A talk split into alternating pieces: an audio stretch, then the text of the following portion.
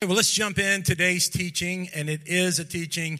Um, I don't anticipate preaching unless like the preacher thing comes over me, but if not, I'm, I'm going to be more chill today. So, um, just giving you expectations right right away. The title of this teaching is the structure of prayer. We've been in this series on prayer. We've talked about the purpose of prayer, disappointment in prayer, the joy of prayer. I want to talk to you a little bit today about the structure of prayer. Now, if you ever have been in front of a large group and you need to waste time, the greatest game ever for wasting time is Simon Says, right? Do you guys want to play that right now? Simon Says, no, we're not going to do that today. But you've been in an atmosphere where, where someone's stalling and they have to play Simon Says. And when you're doing that, I was a youth pastor 10 years, so I had to do this a few times. There's a technique at the beginning. Okay, at the beginning of Simon Says, you want to eliminate as many people as possible uh, right up front. So then you're only having to see so many people in the room. Now, when we talk about prayer, sometimes I feel like that happens to a lot of us who hear sermons about prayer. Whether it's like a convicting statement or some type of quote or some type of expectation, we immediately feel like we're disqualified and we think, okay, prayer is only for special people. The reason the series is called Prayer is for Everybody is because prayer is for everybody. And my desire today is that every single one of you who are here in this room, those of you who are watching live now or you're watching later in the week or some years from now, perhaps, that you would finish his teaching and say, I can pray a little bit more. I, I have access. I have, I have this ability to pray, pray a little more than I have been. It's an invitation to friendship and an invitation to love. So we'll talk a little bit about structure to understand that. We'll be in Matthew chapter 6 in a little bit. So if you want to head to Matthew 6, I'll get there in 5 minutes or so. But one of the things I want you to see in this this practical teaching today is to hear about my prayer life. And I cut myself a lot of slack when it comes to prayer. And here's the reason why um, because I'm a pastor. And you might think, well, pastors pray all day long. I wish we did. Here's one of the things about my lifestyle, and most of you can relate to this no two days are the same. Like every day is different. That's one of the things I love about being a pastor is you don't know what the day is going to bring, whether it's a text and an unexpected conversation, somewhere to go, somewhere to engage. And so it's this life that changes from day to day, week to week, and it's always a little different. Some of the great teachings that I've benefited from on prayer come from monastic life, like monasteries. And so these beneficial teachings on prayer come from monks. And so I, I began to look into monastic life, and I've even visited a monastery a couple of different times, and I discovered something about monks. Monks literally say they will not do pastoral work because they're dedicated to a certain system and predictability and unchangeable ways to pray. So we've benefited from things they've learned, but guys, I'm a pastor, I'm not a monk. You are a salesperson, you're not a monk. You're a police officer, a nurse, a homeschool mom, a computer programmer, a security guard. So don't be hard on yourself because of this expectation to pray that you feel like you don't reach. In fact, if you feel, if you feel bad that you're not praying enough, then just tell God that you feel bad about that and you'll be praying. So we don't have to have this anxiety over this. We just kind of are going to step in to prayer more. God has called you to pray from the place where you live, the life that you're called to, the phase and the era that you're in. No matter how chaotic your schedule is, prayer is for you. So, I want to talk about a couple of types of prayer. And here's the first type of prayer that we've already experienced today prepared prayer. And that's when we kind of pray from our head with these words that are in our heads. It's words that we pick up from others. And now we will go to Matthew chapter 6. And I'm going to read this from the New King James Version. Some of you have been waiting 20 years, or 50, I haven't been here 20 years, 15 years for me to read out the New King James Version. Well, here it is. This is a prepared prayer that Jesus gave us that is so beautiful and so good and so beneficial. In this manner, therefore, pray. These are the words of Jesus done on earth as it is in heaven. Give us this day our daily bread and forgive us our debts as we forgive our debtors. And do not lead us into temptation, but deliver us from the evil one. For yours is the kingdom and the power and the glory forever. Amen. And this is the word of the Lord. Thanks be to God. The Lord's Prayer in the New King James Version adds the end that some of our newer translations don't include. It's the perfect prayer. And you might ask, should I pray that every day? Well, you don't have to, but it would be good anytime you do pray it. My grandmother was a great prayer person, and I remember in high school, she told me this. She said, I know you're too busy to pray sometimes, Aaron, so just pray every day, Lord, let your kingdom come and your will be done. If you just pray that one sentence, the Lord will work through that. I thought, well, that was good. That was a good tool. Praying scripture is powerful. Praying the Lord's Prayer is a good thing to do frequently. You don't have to do it every day, but occasionally pray the Lord's Prayer. And then when you're reading the Bible or you come across a scripture that you really like, copy, paste, put it in your phone. Uh, write it on, we used to do before the digital revolution, put them on note cards and tape them on our, our bathroom mirror. So that was more of a memory for some of you any way that you can get scripture in front of you and when you when you pray the lord's prayer and when you pray scripture you're praying in the perfect will of god there. So that's a prepared prayer. That's a prepare, prepared prayer just like that. Then we have other prepared prayers that we decide ahead of time to pray together. Like today we did that during uh, church today. And Typically, Beth, my wife, prepares us prayers and she draws from different resources or draws from the moment where we are in the community or as a congregation. And we say these prepared prayers. I know some of you are like, I don't want to read no prayer off the screen. I want the Holy Ghost to pray through me. Okay, that's all right, because we want that to happen too. But the prepared prayer, it brings unity to the body. So we're not praying our opinion, we're not praying our agenda we're praying in unity together. It also expands our vocabulary. It, it, gives us new and fresh words to pray. Even though sometimes they're old prayers, they're fresh words. Even sometimes they're prayers that have been thought about and worked with, they're fresh words to us. Like even this morning, I, I just really was grabbed by this. I've never prayed these words before. Help us to live the covenant written upon our hearts. I prayed that earlier today, and I didn't know about that prayer until you knew about it also. And I wrote that on my notes today. Help us to live the covenant written on our hearts. Those are words I never would have spoken, but because of prepared prayers, I had a chance to speak those words. It engages my soul in places I overlook. So if I'm limiting the prayers to just what I pray, I'm going to tend to pray the same thing. But when I pray scripture or I pray prepared prayers based off scripture, it expands my prayer vocabulary. It engages my heart in prayers I normally wouldn't pray. These are also known as extempore, these, the, there's the other type of prayer, not prepared prayers, are called extemporaneous prayers. But I want to say this about extemporaneous prayers.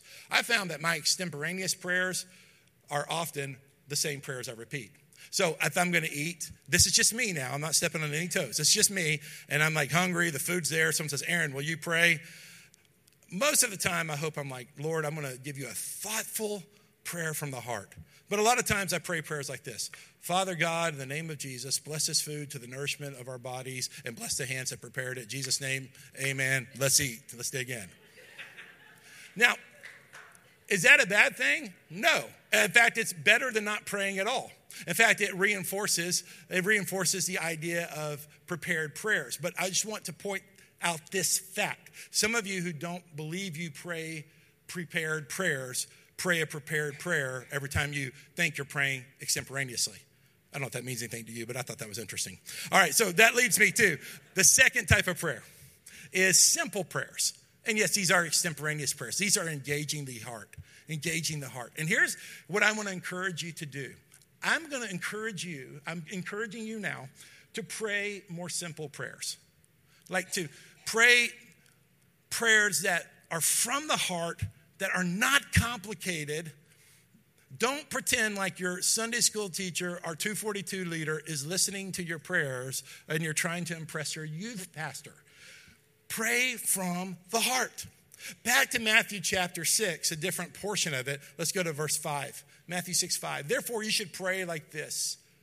Actually, let's go to verse 9. I'm sorry. Do we have that there? Okay. We'll, we'll, we'll, we'll I think, I think we we had a little, there should be Matthew 6, verse 5 through 8. I gave you the wrong chapter, so that's okay. Hey, that's, that's what 1045 service is for. Too bad we video this service. We refine this baby and we're ready to really give it the next service. So if you if you don't like my preaching, come back at 1045. I get better. So somewhere in this gospel, don't worry about it, media team, we'll figure it out between services. Jesus said these words, and those of you who know the gospel can agree. He said, When you pray, don't babble like Gentiles, since they imagine they'll be heard, listen to this, for their many words. Don't be like them because your Father knows the things you need before you ask them. All right, so think about that. He already knows what you need. That's verse 9 that I went straight to, if you, if you have that in there. But he already knows what you need before you even ask him. So it's not about the amount of words, it's about the amount of your heart. So I'm going to just call you to more simple prayers. Just pray what you're thinking, pray what's on your heart. Pray what comes to mind. Now, one of the greatest thinkers of prayer and one of the greatest authors of prayer uh, said these words. Here's a quote that's going to help you. Since prayer is bringing ourselves and all of our needs and circumstances to God in prayer, even if our concerns feel petty and selfish and ordinary, it means telling God how frustrated we are when we cannot find a parking space or when our coworker interrupts us yet again in a meeting. By the way, that doesn't happen at CIL church. Just, this is someone else's quote. It means sharing our joys and small pleasures with God in thanks. We just share all the good and the bad. So here it is these great thinkers who have written volumes on prayer suggest the idea I've suggested to you this morning simple prayers. Don't overcomplicate it. God is judging the sophistication of your words, of whether He'll answer prayers or not. Just tell God what you need. So, so I thought about some simple prayers I had this week. One of them was this I'm behind on grading papers, God, and I'm so frustrated about that. God, I'm tired of this. That was a breath prayer to God, not about the grading, but about other things. Another prayer to God was, God, my knee still hurts this week. Is it time for me to quit playing basketball? And the Lord answered, Yes, my son. Have you, have you seen your shot the last 20 years? so both me and LeBron were on retirement watch list right now for basketball. Don't try to present yourself as better or more holy than you feel you are. Don't worry that you're being self centered. Just share with God. And as you share with God, He'll refine our motives and He'll refine um, even our language to Him. So, those are a couple of types of prayers. Prepared prayers are good, but simple prayers, prayers that you mean, prayers that mean something, prayers that apply to your life. Let's talk about structures of prayer. I want to talk to you about a, a couple of things. I'm gonna, I'm gonna, a structure is just like a way that you go through your prayer life. So the Lord's Prayer is a structure that is great. I've listened to and I've preached long sermon series about how we can use the Lord's Prayer as structure. And so that's one example of many. So here's the first thing I want to encourage you to do experiment with a prayer structure. Experiment with a prayer structure. Come up with some kind of plan. Some kind of plan and let it be flexible, let it change. Now, Daniel was somebody who, who, who did great things for the kingdom of God in a hostile environment. And uh, Daniel was persecuted because of his faith. And we're going to go now to Daniel chapter 6, starting with verse 3. It says, Daniel distinguished himself above the administrators and satraps because he had an extraordinary spirit. That'll make you think, won't it? So the king planned to send him to, to set him over the whole region. And the ministers and satraps, therefore, that's like satraps are like governors. Therefore, they kept trying to find a charge against Daniel regarding the kingdom. But they could find no charge or corruption, for he was trustworthy, and no negligence or corruption was found in him. These men said, We will never find any charge against this Daniel unless we find something against him concerning the law of his God. Now, we'll skip the next few verses. So they tricked Daniel. They had an edict that said, if you don't pray to um, the king of Babylon, then you're going to be killed. So let's go all the way to verse 10 if we can. When Daniel learned the document had been signed, he went into his house. The window in its upstairs room opened towards Jerusalem and three times a day, he got down on his knees, prayed, and gave thanks to his God. And look at this phrase just as he, he had done before. So we see here that uh, verse 11 says these men were as a group and they found Daniel petitioning and imploring his God. So we see that Daniel had a system, he had a structure. For him, it was three times a day. There was a place in his house. He opened the windows, he faced Jerusalem. There, there's a lot to think about there, but the point I want you to, to take to heart today is he had a structure, he had a system for that. And I just want to suggest this that if you don't have some type of structure or system to pray, you're probably not praying as much as you want to.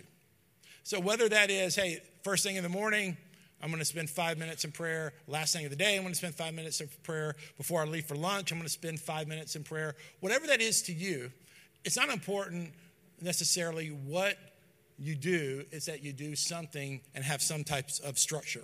So I mentioned the Lord's Prayer. There's also all types of acronyms. You know, when you take like uh, um, a word and each each letter of the word means something that I've used in prayer, and those have been helpful. Those have been good. But for me, now I'm just going to talk about my structure. This may work for you, it may not, but it helps me, okay? I believe in the prayer list, okay? And I have a prayer list. I have so many prayer lists nowadays that I hardly can get to them. So I have one prayer list. And the one prayer list that I try to get to every day, I, I pray 10 things every day. Well, what 10 things do I pray every day? I pray the 10 things that are worrying me every day. And here's the reason why Philippians chapter 4, verse 6 and 7 says this Don't worry about anything Instead, pray about everything. Tell God what you need and thank Him for all He's done. And verse 7 says, Then you will experience God's peace, which exceeds anything we can understand, and His peace will guard your hearts and minds as you live in Christ Jesus.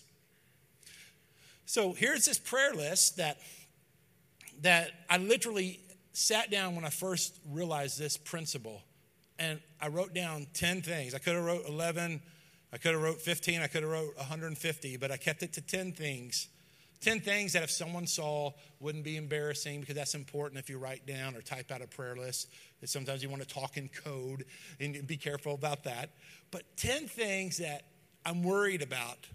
And I say, God, I'm going to take that worry and make it my prayer list. So on busy weeks, and I just had a extremely busy week with unexpected, unexpected opportunities that, that I did not plan, they weren't on the calendar. If I could just kind of pray over those 10 things, and now I have those 10 things memorized, it keeps the momentum of prayer going in my life. But here's what I, I believe what happens is all of the anxiety, all of the worry we have uh, can be greatly helped when we make our worried list our prayer list. And some of you are going to remember this part of the teaching the rest of your life. I believe that. I believe that. There's such a powerful principle out of Philippians 4, 6, and 7 that it's going to change your life. Number two is this view your structure as flexible and temporal. Okay, so you're not going to pray the same structure the rest of your life. It's kind of like exercise. Change up is good. And so in my life, I used to pray through the Lord's Prayer. I've, I've prayed through the ACTS acronym adoration, confession, thanksgiving, supplication. You know, I, have I've prayed through prayer lists, and it just changes. It changes up. I've, I've done, done prayer times with the monastic fathers three times a day. All of the change up gives us a variety of ways to connect with the Lord, and it makes things a little more interesting right? I mean, we're not going to do, we're not going to eat the same meal the rest of our life. One day we want American food, one day we want Asian food, one day we want Mexican food. Well, we can have that every day. That's God's will every day. But but you understand what I mean. Is you want you want a variety. A variety gives you strength. And so change up is very good. It works something different. Here's number 3. Prioritize God and people over your structure. Prioritize God and people over your structure. Don't let your prayer life become more important than the people you're praying for. Sometimes people get so addicted to prayer. I know it sounds weird to say that, that they become kind of hermits and isolated and they're not living life. And maybe a few people are called to do that. I've already mentioned that earlier today. But most of us, we're called to live life, to babysit grandkids and to have jobs and to do yard work and to stop and say hi to a neighbor for five minutes. And if prayer is so important, then we're so structured that we don't have flexibility, then we may be forgetting why we pray. Because we pray to produce love love for God and love for other people. Jesus, Jesus warned religious people like me in Matthew 22, verse 34 It says, When the Pharisees heard that he had silenced the Sadducees, they came together. In verse 35, and one of them, an expert in the law, this is a seminary graduate here, asked a question to te- test him Teacher, which command in the law is the greatest? It's a gotcha question for Jesus. And then Jesus answered it to give us truth today. He said to him, Love the Lord your God with all your heart, with all your soul, with all your mind. This is the greatest and most important command. The second is like it love your neighbor as yourself. All the law and the prophets depend on these two commands. We want to walk in love, and prayer warms our heart to love. So we prioritize people over the prayer list. Don't say, Hey, shut up, you stupid kid. I'm praying for you right now. Leave me alone. I'm in the prayer closet. Shut up. You defeats the purpose, right? No. Prayer is a form of love, and prayer should produce more love in us.